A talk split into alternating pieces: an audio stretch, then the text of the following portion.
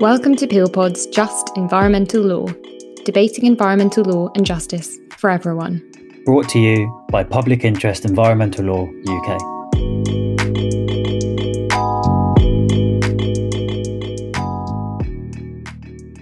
Hello, Alex. And Izzy here. In the second episode of this series, we will be discussing air quality. This is an issue which has recently been subject to a rising level of public concern and awareness. And today, we will delve into what it is, how it affects us, and what makes it such a complex issue to tackle, both in law and policy. We are lucky enough to have with us two guests who are truly on the front line of their professional field in tackling air pollution. Our first guest today is Andrea Lee. Andrea has a wealth of experience working on sustainability projects and campaigns in the UK, the US, and Spain. In 2013, she joined ClientEarth, an environmental law charity that works tirelessly to battle environmental issues by creating systemic change, where she still works today. At ClientEarth, she coordinates the Healthy Air campaign and is currently the campaigns and policy manager for Clean Air, working to foster a society wide transformation in how air pollution is understood and mounting pressure on the government to take more action in the pursuit of cleaner air.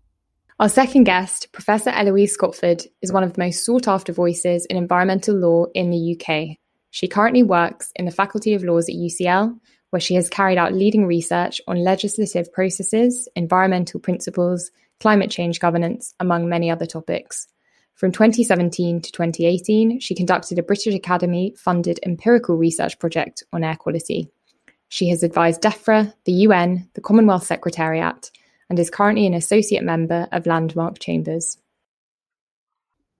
Andrea, Eloise, Thank you so much for joining us today.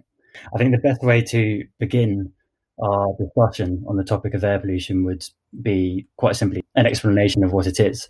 It is something which has been rising in different spheres of public discussion, but for many, including myself, it has remained somewhat of an elusive concept. Eloise, if you'd like to kick us off. Thanks very much, Alex. Well, I think one thing that's really important in thinking about air pollution as a problem is that it's not a homogeneous problem. There's not one kind of air pollution. There's lots of different kinds of air pollution. Um, and I'll just give you a quick sketch of some of the, the kind of the main pollutants we worry about. And it's important to do that because when we think about trying to control them, we actually need to think about different strategies for different kinds of pollutants. So one that we talk about a lot at the moment is nitrogen dioxide. That's a pollutant uh, like sulfur dioxide, which is a product of combustion, all sorts of different combustion processes, whether they be in cars, factories, other forms of um, industrial installations, a wide range of sectors to people's fireplaces. There's lots of lots of different sources. Now, that's one kind of problem.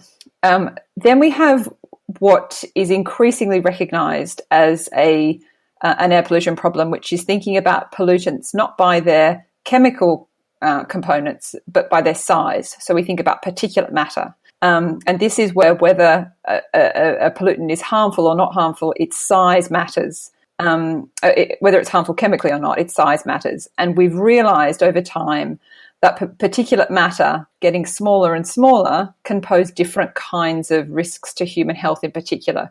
So we worry about PM10, which is particulate matter that measures 10 micrometers in diameter.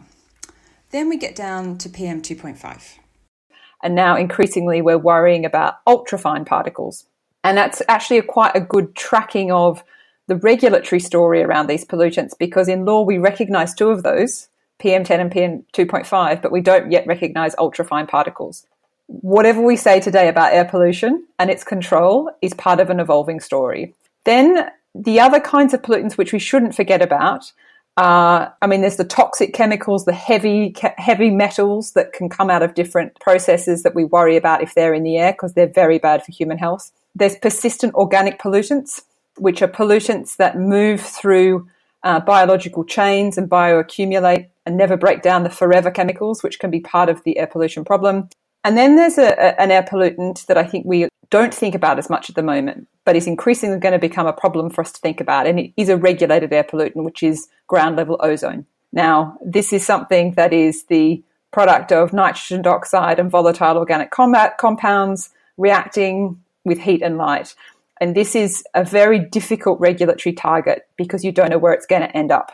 Ground level ozone tends to be the product of pollutants that have moved through weather, um, winds, and so on, and uh, have ended up creating a pollution problem in not necessarily a very easily predictable place. So, in a sense, we've got this different suite of pollutants caused by different sources that are diverse, and some of these problems are well known, some of them are new, and the thing they probably have in common is they're all really bad for human health. So, that in a sense is the motivating, a very motivating uh, reason to tackle air pollution. But if we start trying to break it down, we need to understand that there are these different pollutants. And one of the risks, I think, at the moment is that when we focus, as we tend to have tended to recently, on roadside emissions and nitrogen dioxide, which is a very serious problem, we think that's the only air pollution problem, or maybe one of the the one that's the priority when there are others that, that, that we need to worry about. Yeah, so as Eloise has noted, the, the reason why we care about air pollution in all its complex forms is because of the way that it affects people's health. There's a wealth of ever growing evidence showing how it affects people from the time that we're in the womb and all the way through to old age. It can affect all of us in different ways. Some of us, you know, will think that, you know, we're relatively fit and healthy and that it doesn't actually affect us. But what it does to many of us is, is slowly sort of add into those sort of health risk factors that are, are gradually cutting our lives short or causing some buildup of, of harm in our bodies. So, you know, air pollution has been linked to things like heart attacks and strokes. In fact, the biggest health impact is through impact on the cardiovascular system, which I think surprises a lot of people. It obviously impacts on breathing conditions, as we would imagine. So it really exacerbates conditions such as COPD, can trigger asthma attacks, and also increase the risk that these uh, will become so severe that the person might need to be hospitalized or, as we've learned from the very sad case of Ella Adoo-Kissi-Debrah could also actually to death. There's also increasing evidence linking it to cognitive development, suggestions that it could be linked to things like autism,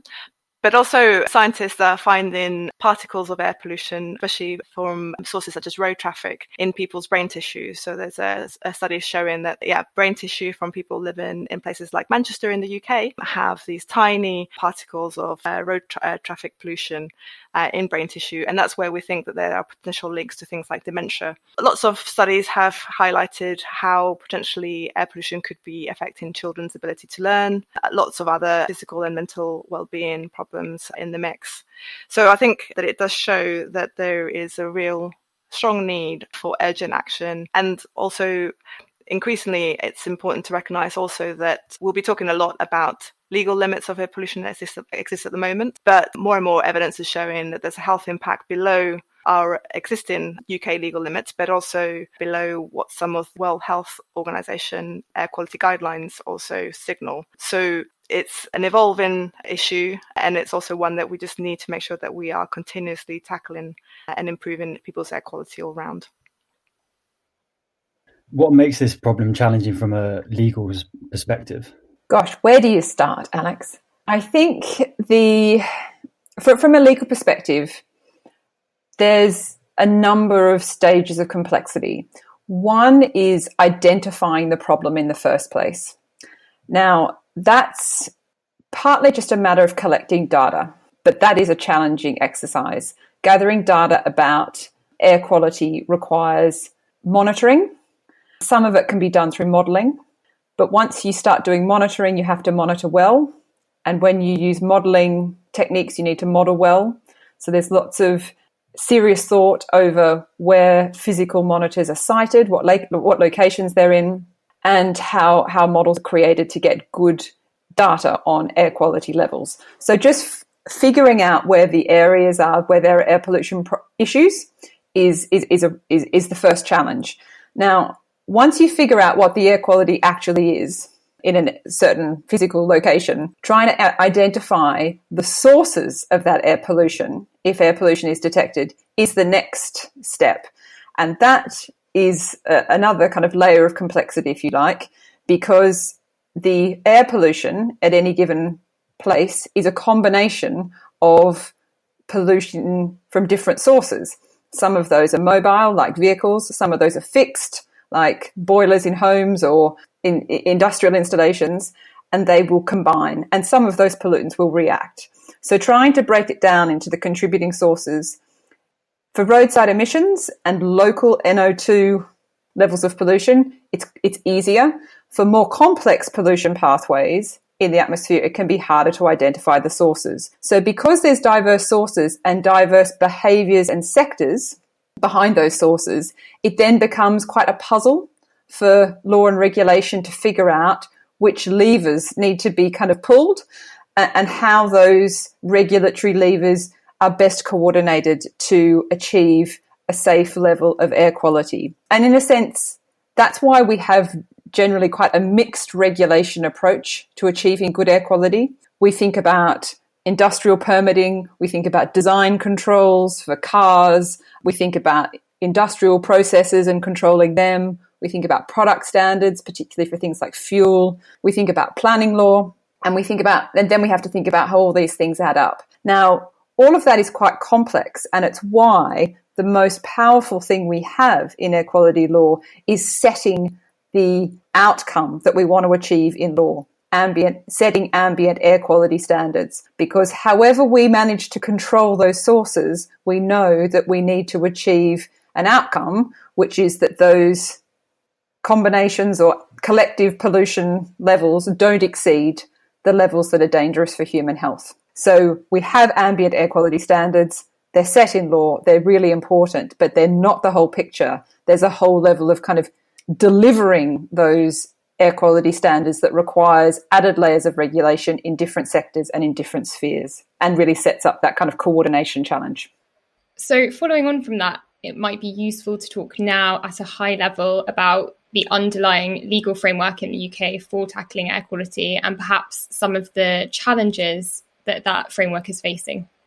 Yes. So, if we just take air quality standards, because that's the, the, the centerpiece really of air quality law, what we want to have as our ambient air quality standards, that those standards will exist for different pollutants, nitrogen dioxide, sulfur dioxide, ozone, particulate matter, and so on. We actually have a number of different, well, at least two different legal frameworks, about to be three, for setting those standards. The main one, which we now have in UK law as retained EU law post Brexit, but derives from the EU Ambient Air Quality Directive, Directive 2008-50, and that sets out limit values for the main harmful pollutants that have been identified as uh, being regulated at, at, at the EU level. Now, that directive has been around for a while. It has set mandatory limits that must be met for these different pollutants uh, without exception. And it sets various standards, but it sets these very strict limit values. So that's kind of a very clear framework. We know we have to achieve those things in law. In England, we have another layer of, regu- of, of kind of regulation for air quality that sits at the local level, and that's in the Environment Act 1995, where there's a regime of local air quality governance.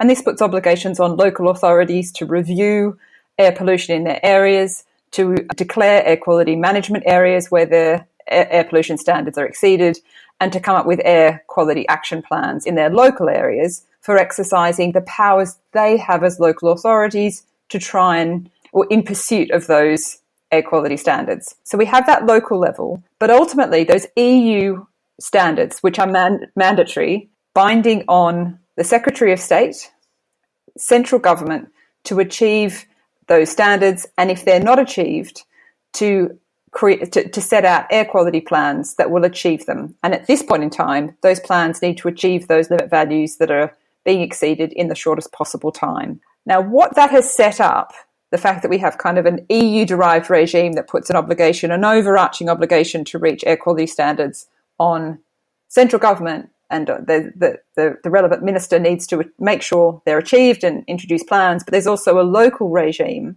Is there's a bit of a lack of joining up about whether central government or local government is ultimately responsible for the achievement of those standards.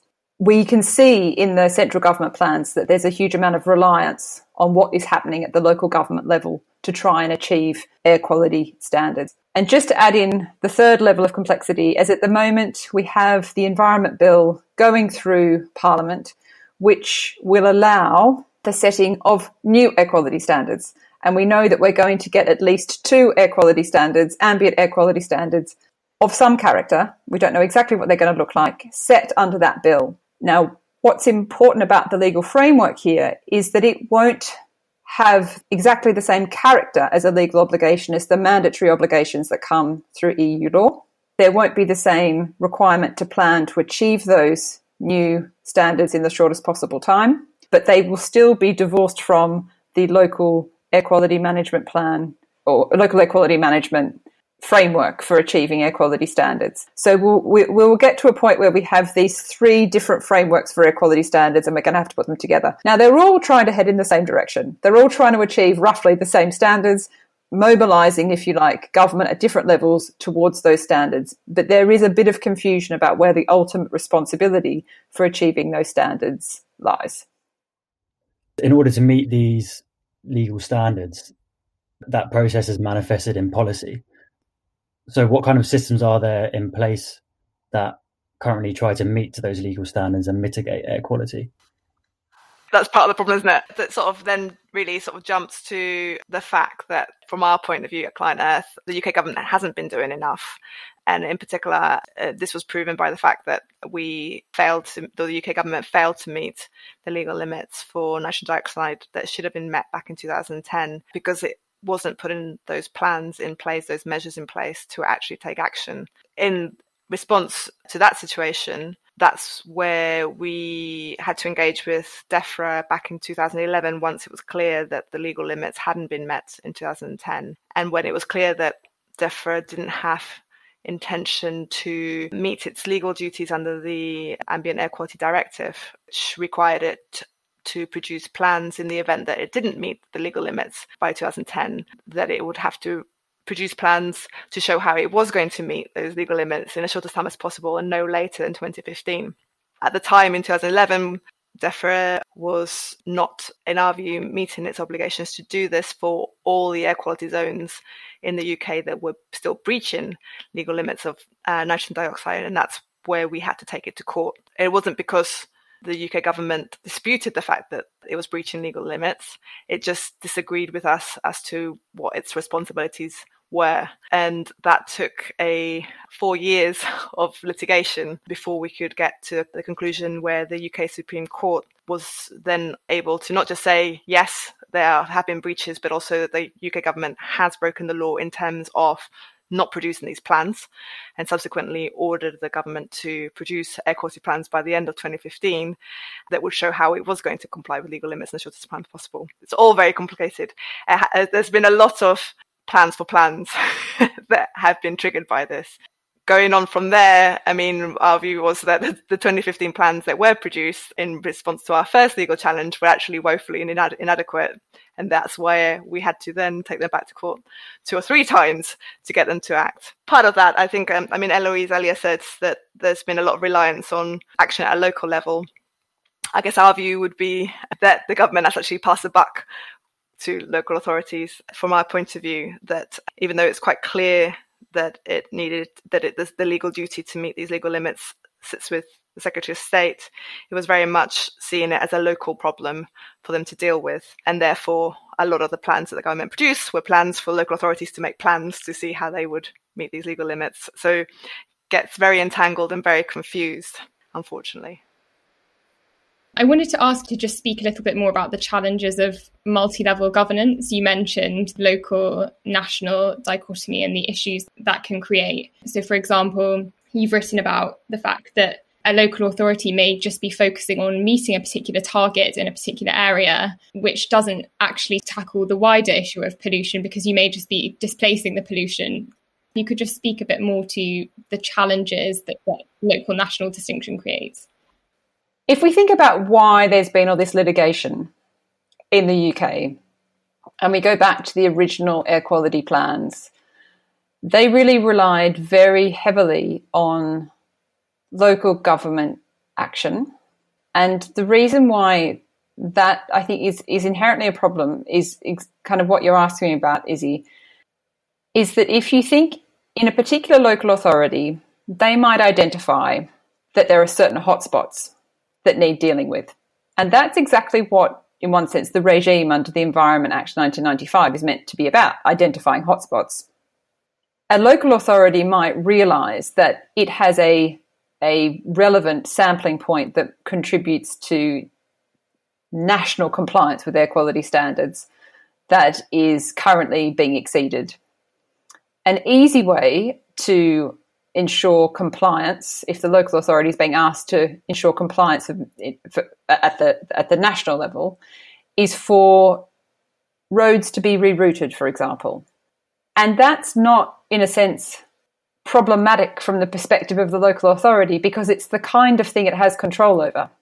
What it doesn't have control over is how much traffic moves through its area necessarily.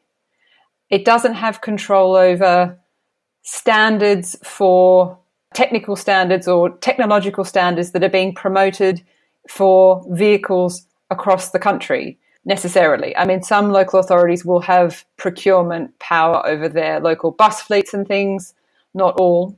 But there are bigger structural measures that are really important for the pollution that ends up in a local authority that the local authority doesn't have control over actually governing. And that's where the, the mismatch starts to come in is that if structural measures are required, which are beyond the competence of a local authority, be they around investment in new technology, be they around the movement of people across the country and vehicles across the country, be they around the siting of industrial facilities, those things are beyond the control of a local authority. So there's only so much it has the powers to do. So if it's asked to fix a problem locally, it will do what it can within its powers, but it won't be able to do more. But what's really interesting about the plans that were set out, and you know, in a sense, that ClientEarth litigation has led to what I think, it, and I'm not sure after the infraction proceedings that have been successful in the European courts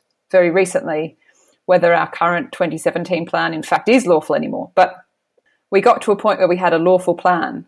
And a key component of the lawful plan we had was the introduction of clean air zones, which was still a very local solution and allowing different local authorities to introduce clean air zones that seem to be right for them.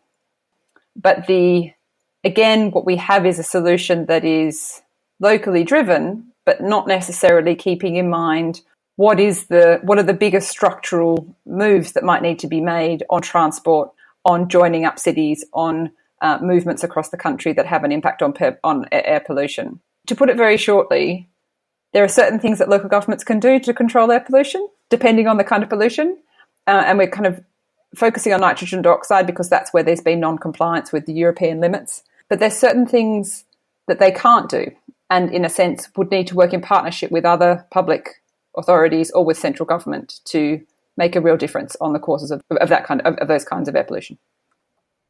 If the problem is so serious, why has the central government not taken on the responsibility and passed the buck down to local government? And is this something which is kind of intertwined with politics, which thereby hinders any progress being made? Yeah, so it gets said a lot, but it's true. For a long time, air pollution has simply been an invisible public health crisis. You know, I talk to a lot of people who still remember the smog events that we used to have in the UK uh, right up to the 70s. Met people who lived through the Great Smog of 1952 that finally triggered the first Clean Air Act. And you'd have people describing how they can very much taste and feel the air pollution in the air around them. You know, the, the smoke that came from people burning coal at home, from uh, the fact that our factories, our power stations were right in the cities and the towns where we lived. And that pollution was very hard to miss.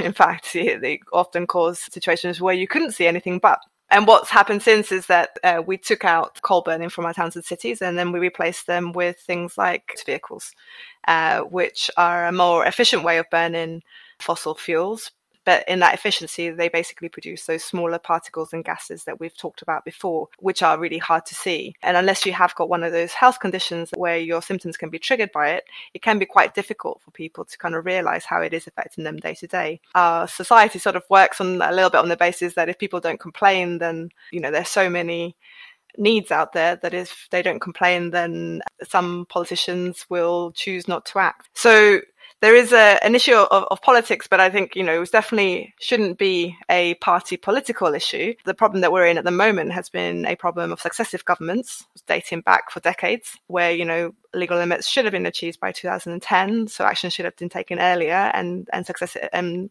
current governments have also chosen not to take a very, in our view, proactive or, or very urgent approach to dealing with the problem that is, that it says it fully accepts. So you know this this at the same time also is is means that there's a lack of political will.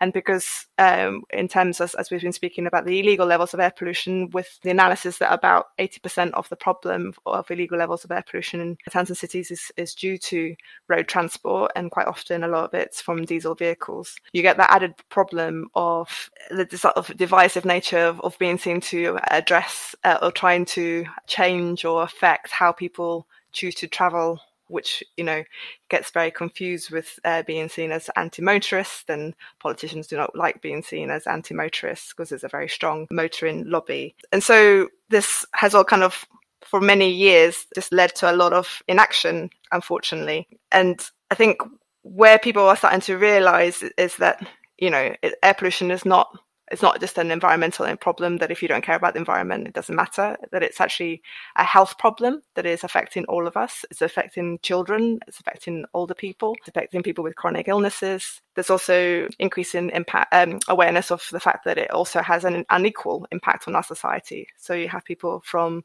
low incomes or from black, Asian, and minority ethnic backgrounds who tend to be more exposed to the problem, even though uh, potentially contribute less uh, to the problem in, that. So uh, these communities that tend to live on the, the busier roads that if you can afford to not live on, you would not.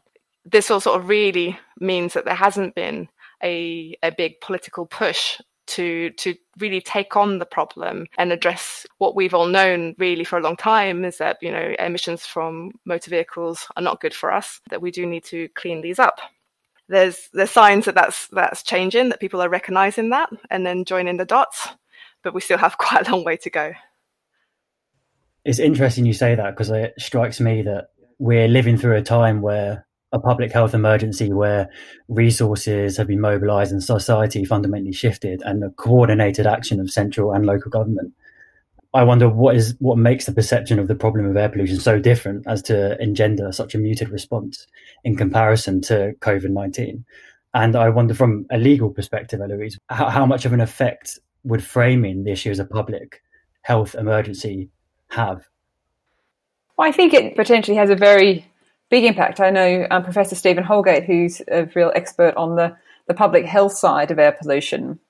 He's a big advocate of seeing this as a as a health department issue or a health issue rather than an, an environmental protection issue, and that that reframing would focus minds on seeing it for what it is. I mean, I think think we're heading in this direction of seeing it as a broader emergency kind of, of, of, air pollution as a broader emergency problem. And I think the COVID 19 pandemic has accelerated that for air pollution. It's made people much more aware of the air that they're breathing, that it's safe to breathe for health reasons. It's made people aware that air pollution levels can drop when behavior changes and that coordinated government action is actually possible when the political will is there. On the other side of the pandemic, I think there's reasons for hope in thinking about the tackling of air pollution. If you look at some of the early compliance cases that the or the enforcement cases that the EU Commission brought against some EU member states, their reactions were it's too hard structurally to shift our societies to achieve these air pollution limits. Now that was never a good legal answer, but it was a very good I think it was a very true reflection of where certain countries felt their societies were at socially and economically, that they couldn't make the big structural moves on transport, on planning, on behaviour to actually reduce air pollution limits. But I think we're in post pandemic and in a kind of a different world now. And public perception is a big part of that, but also government just working in a way that it does join up uh, to deal with urgent environmental and health problems. And I think we're, we're seeing the same thing on climate change. Both of those big emergencies need the same kind of coordinated government effort.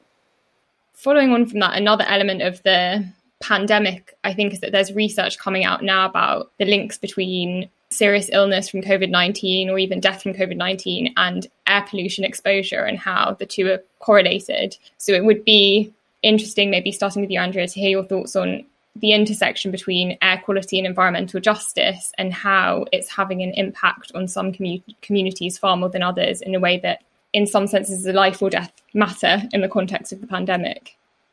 Yes, as you said, there's uh, lots of research that's been happening over the past year to see what the links are between COVID 19 and air pollution. And a lot of that will take some time to get through because obviously thorough, robust research need to be peer reviewed, need analysis. But certainly what I'm hearing from experts is that their expert opinion is that it's, it's highly likely that there is a link between air pollution and people suffering worse from when they contract COVID and potentially also making them more susceptible for it. Certainly, COVID attacks the same health systems as air pollution, you know, the breathing system, the heart system. People who already are either more vulnerable or more exposed to air pollution will be a bit more predisposed to being affected by by COVID nineteen, I think is is a very definite educated guess by by the expert. It does raise a lot of issues as well on the inequality side of things, as it's highlighting how people from either uh, low paid jobs that we know we've started to recognise as key workers that keep our uh, communities and our societies going, that are not uh, well remunerated, are more vulnerable to both COVID and air pollution as a risk. And also, people from Black, Asian, and minority ethnicities have also been identified. And so, there's a big uh, issue around fairness and the equity problems that we've been seeing for a long time with air pollution have also been, I guess, magnified by by the pandemic. There's plenty of studies there showing that people from low income households and from Black and Asian minority ethnic backgrounds tend to suffer more from the pollution. They live on those busy roads. They tend to have at the same time lower car ownership, use their cars less, use diesel cars less actually because diesel cars are more expensive to buy. And it's actually the kind of higher income households that have greater car ownership tend to buy diesels, use them a lot more, and travel through these busy roads. I'll add a quick point. There, there has been consistently socio legal research showing that air pollution is an environmental justice issue. I think what is good now is that that framing is becoming more dominant as we can see that there are important questions to ask, as, as Andrea has pointed out, around who is impacted by air pollution and who causes it. And the COVID 19 pandemic, whilst I think a lot of the research that's being done is not yet finalised, is also asking those really important questions about who's at risk, which communities, and what's the fairness. And I think that it's that framing and those questions that are now being asked that are really, really important. We've been speaking about what the issues are with the current framework, um, it would be helpful to talk a bit about what action can be taken to improve this problem. Eloise, I'm going to start by asking you, in terms of the current legal framework, how can we reform and strengthen that so that we have a better legal response to these problems? Um, well, at the moment, as I've mentioned, we've got this environment bill going through Parliament. And one thing it does, which is really interesting, in Schedule 11, it reforms the local air quality management framework to bring more public bodies into the process for planning to address any failures to meet air quality standards as what are called local air quality partners. Now, this is, I think, a really positive step. I think this will, in a sense, coordinate those different public bodies that are responsible for different sources and behaviours that lead to air pollution, whether it be bodies that regulate transport, that regulate highways. The Environment Agency is a main controller of industrial emissions, working in partnership with local authorities. Now, I think this is a really positive step for starting to think about this, you know, this challenge of coordination. So that I think is where there's a really positive step. I would say once you, the devil's in the detail a little bit because of who's still ultimately responsible and and who might only need to make best practicable efforts to, to, to do things, but certainly heading in a direction that, that matches the problem better. We haven't yet seen a similar development for coordinating governance at the central, central government level. I mean, that's something that I have spoken about in parliamentary committees, and I think is certainly something that ClientEarth has been made representations on as well. This idea of some kind of duty across government to coordinate or to work together in order to achieve air quality standards. And I think those things would be really important structurally. Those kinds of legal devices, I think, could be very important and powerful structurally to get the right actors working together to achieve air quality standards.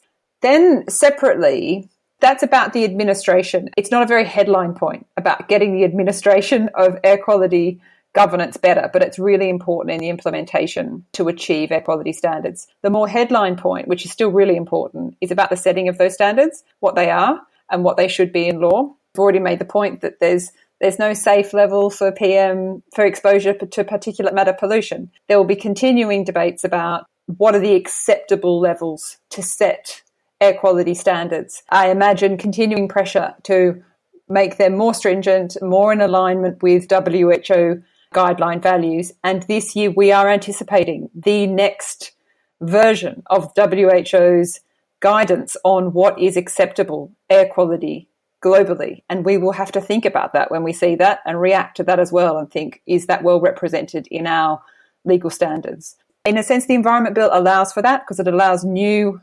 environmental standards to be set, albeit with a less stringent enforcement machinery behind it than the retained EU law standards. Yeah, I, I, would agree. I guess our concern with how the government are framing the discussion over how ambitious it's going to be in the Environment Bill is that it's talking a lot about proportionality and the practicality of the balancing the economic and the and the political and social costs. Whereas, as Eloisa said, the legal tests set out by the High Court in our second legal challenge 2017 really sort of spelt out the, some really strong tests for what the government has to do when creating these plans and, and subsequently local authorities that have been mandated to create plans as well, um, how they must ensure that, you know, they, they are taking all the available measures to tackle the problem and meet legal limits in the shortest time as possible, how they are ensuring that they are taking not only just aiming to meet compliance, but also reduce exposure wherever wherever possible, and also making sure that meeting these legal limits are also likely and not just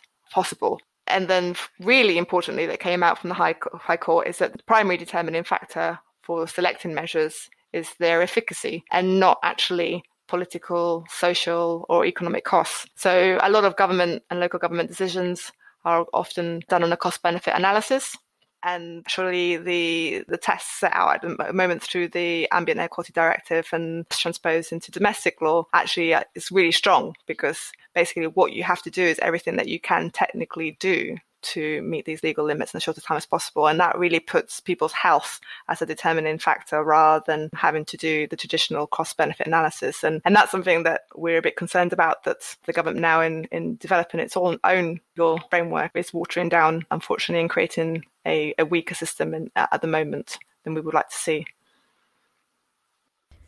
Under the new legal framework, who will actually be enforcing air quality standards? Obviously, ClientEarth has done some amazing work in this area, taking the government to court.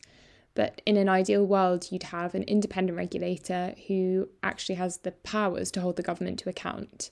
Do you think that potentially the OEP, which is the new watchdog set up by the Environment Bill, could play this role? Or is there any provision for the enforcement of standards under the new legal framework?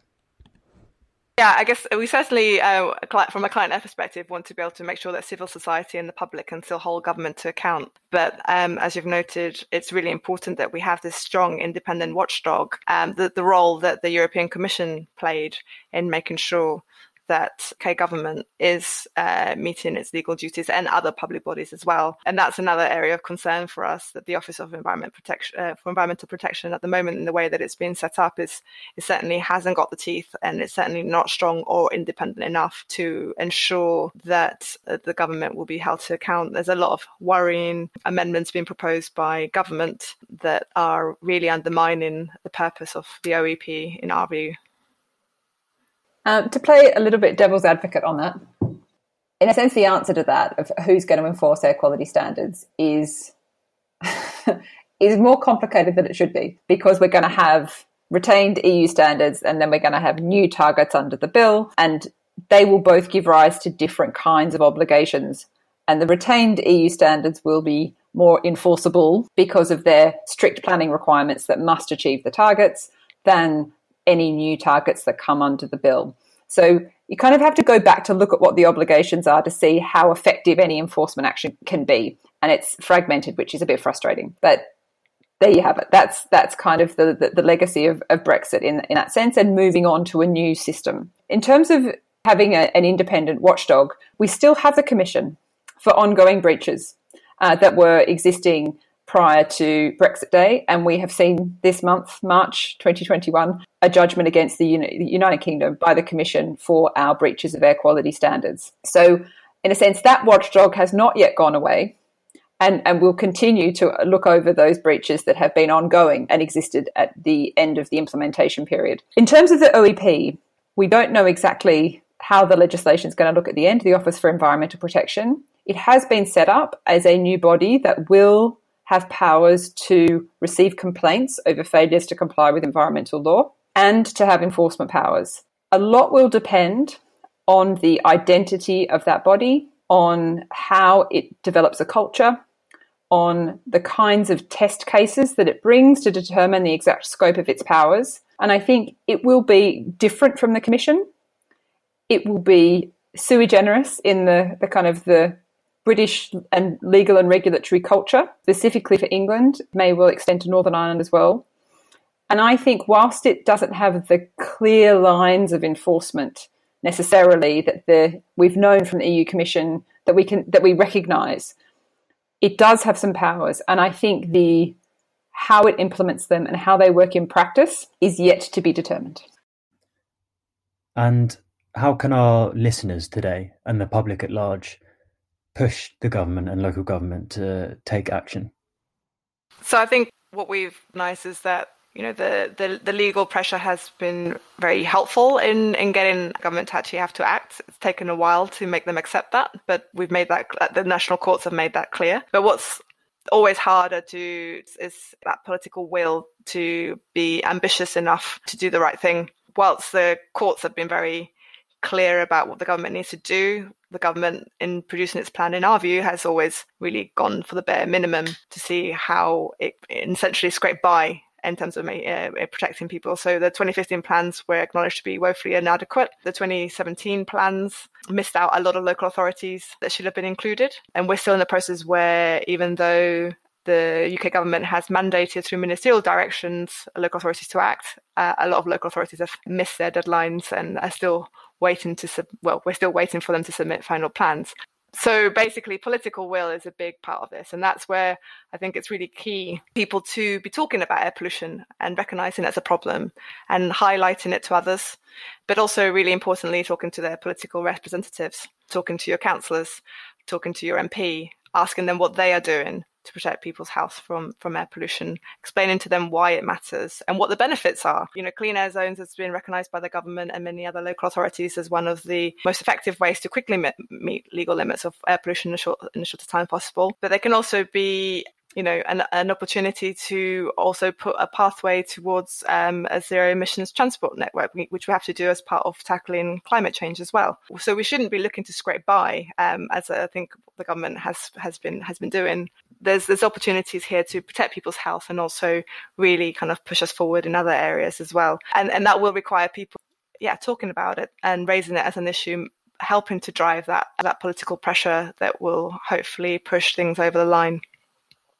I think air pollution has always suffered from a PR problem because of its invisibility. except when it was visible. And that's why the Great Smog, you know, in the middle of the 20th century provoked real change. Making it visible as an issue, making it comprehensible as an issue, is what motivates legal change, political change. And I think that is, there is a huge role for the public. I think there is a real sense that public perception, understanding has grown hugely and concern has grown hugely in recent times. And now politicians represent the public. And so that filtering through of that concern is what will ultimately change the game on how government levers are deployed to tackle this problem and how well they are joined up. Andrea, Eloise, thank you so much for joining us today and giving us a really fascinating insight into what air pollution actually is, how complex it is, and I think it's really shown us how it's inextricably linked to how we live our lives and how society is structured, and therefore how a holistic understanding of air pollution is needed in ultimately tackling it.